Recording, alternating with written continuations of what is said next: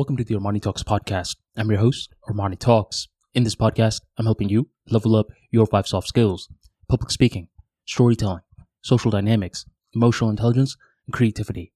Five soft skills for you to change your life forever, skyrocket your confidence along the way. In today's episode, we're going to be talking about personal branding, and we're going to explore the question what do you stand for? One individual that I've been a big fan of throughout the years is Warren Buffett. And the reason that I've been a big fan of Warren is because he's someone that's been consistent in his philosophy. He's known as the Michael Jordan of investing. And the reason that he's been so consistent is mainly because he follows a very simple principle. It's the principle that he consistently says in different interviews. He says that he invests in businesses, not stocks.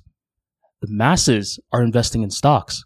They see something going high and they feel good.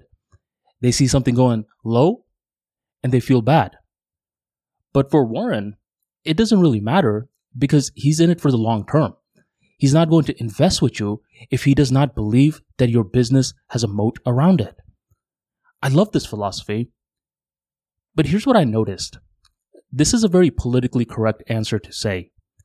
If you really listen to Warren's interviews, you'll see every now and then he put something else in there that I believe is a little bit more bold. You want to know what that is? He says that he invests in predominantly American businesses. Now, why is this bold? The reason that it's bold is because I believe that this is a narrative that keeps Warren going.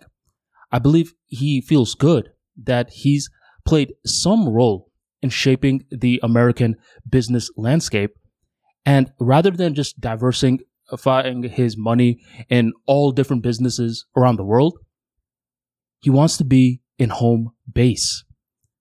Now, is this something that you agree with or not is besides the point. What I want to say is that I believe that this is a key part of Warren's philosophy. Yes, he invests in businesses, not stocks.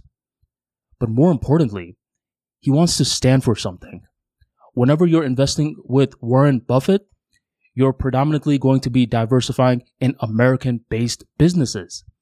That narrative is what keeps him going. And that narrative is what wants him uh, to keep getting better and sharper in making sure that he does his due diligence. The reason that this all ties into personal branding is because with personal branding, if you do not stand for anything, then you're going to be one of those people that falls for everything. I mean, not only is this a brilliant quote in determining character, it's also a brilliant quote when creating content. What is the theme of your brand? Sometimes you can have one of these answers that you give uh, to outsiders, like, okay, uh, my brand teaches you how to grow on YouTube. But what really is your brand? What is that one thing that other people cannot predict that is fueling you in the inside. This is best often kept a secret with yourself, or you just sprinkle it in in interviews every now and then, hoping that someone else may be able to uh, crack the code and find out what truly makes you tick. But as you're building a personal brand on the internet, there's so many different options. There's so many different opportunities. Plenty of the opportunities are beautiful, it's just a matter of determining if the opportunities are congruent for you. And you can't find out if the opportunities are congruent for you unless you stand for something. Thank you very much for joining the Armani Talks podcast, and I will catch you next time.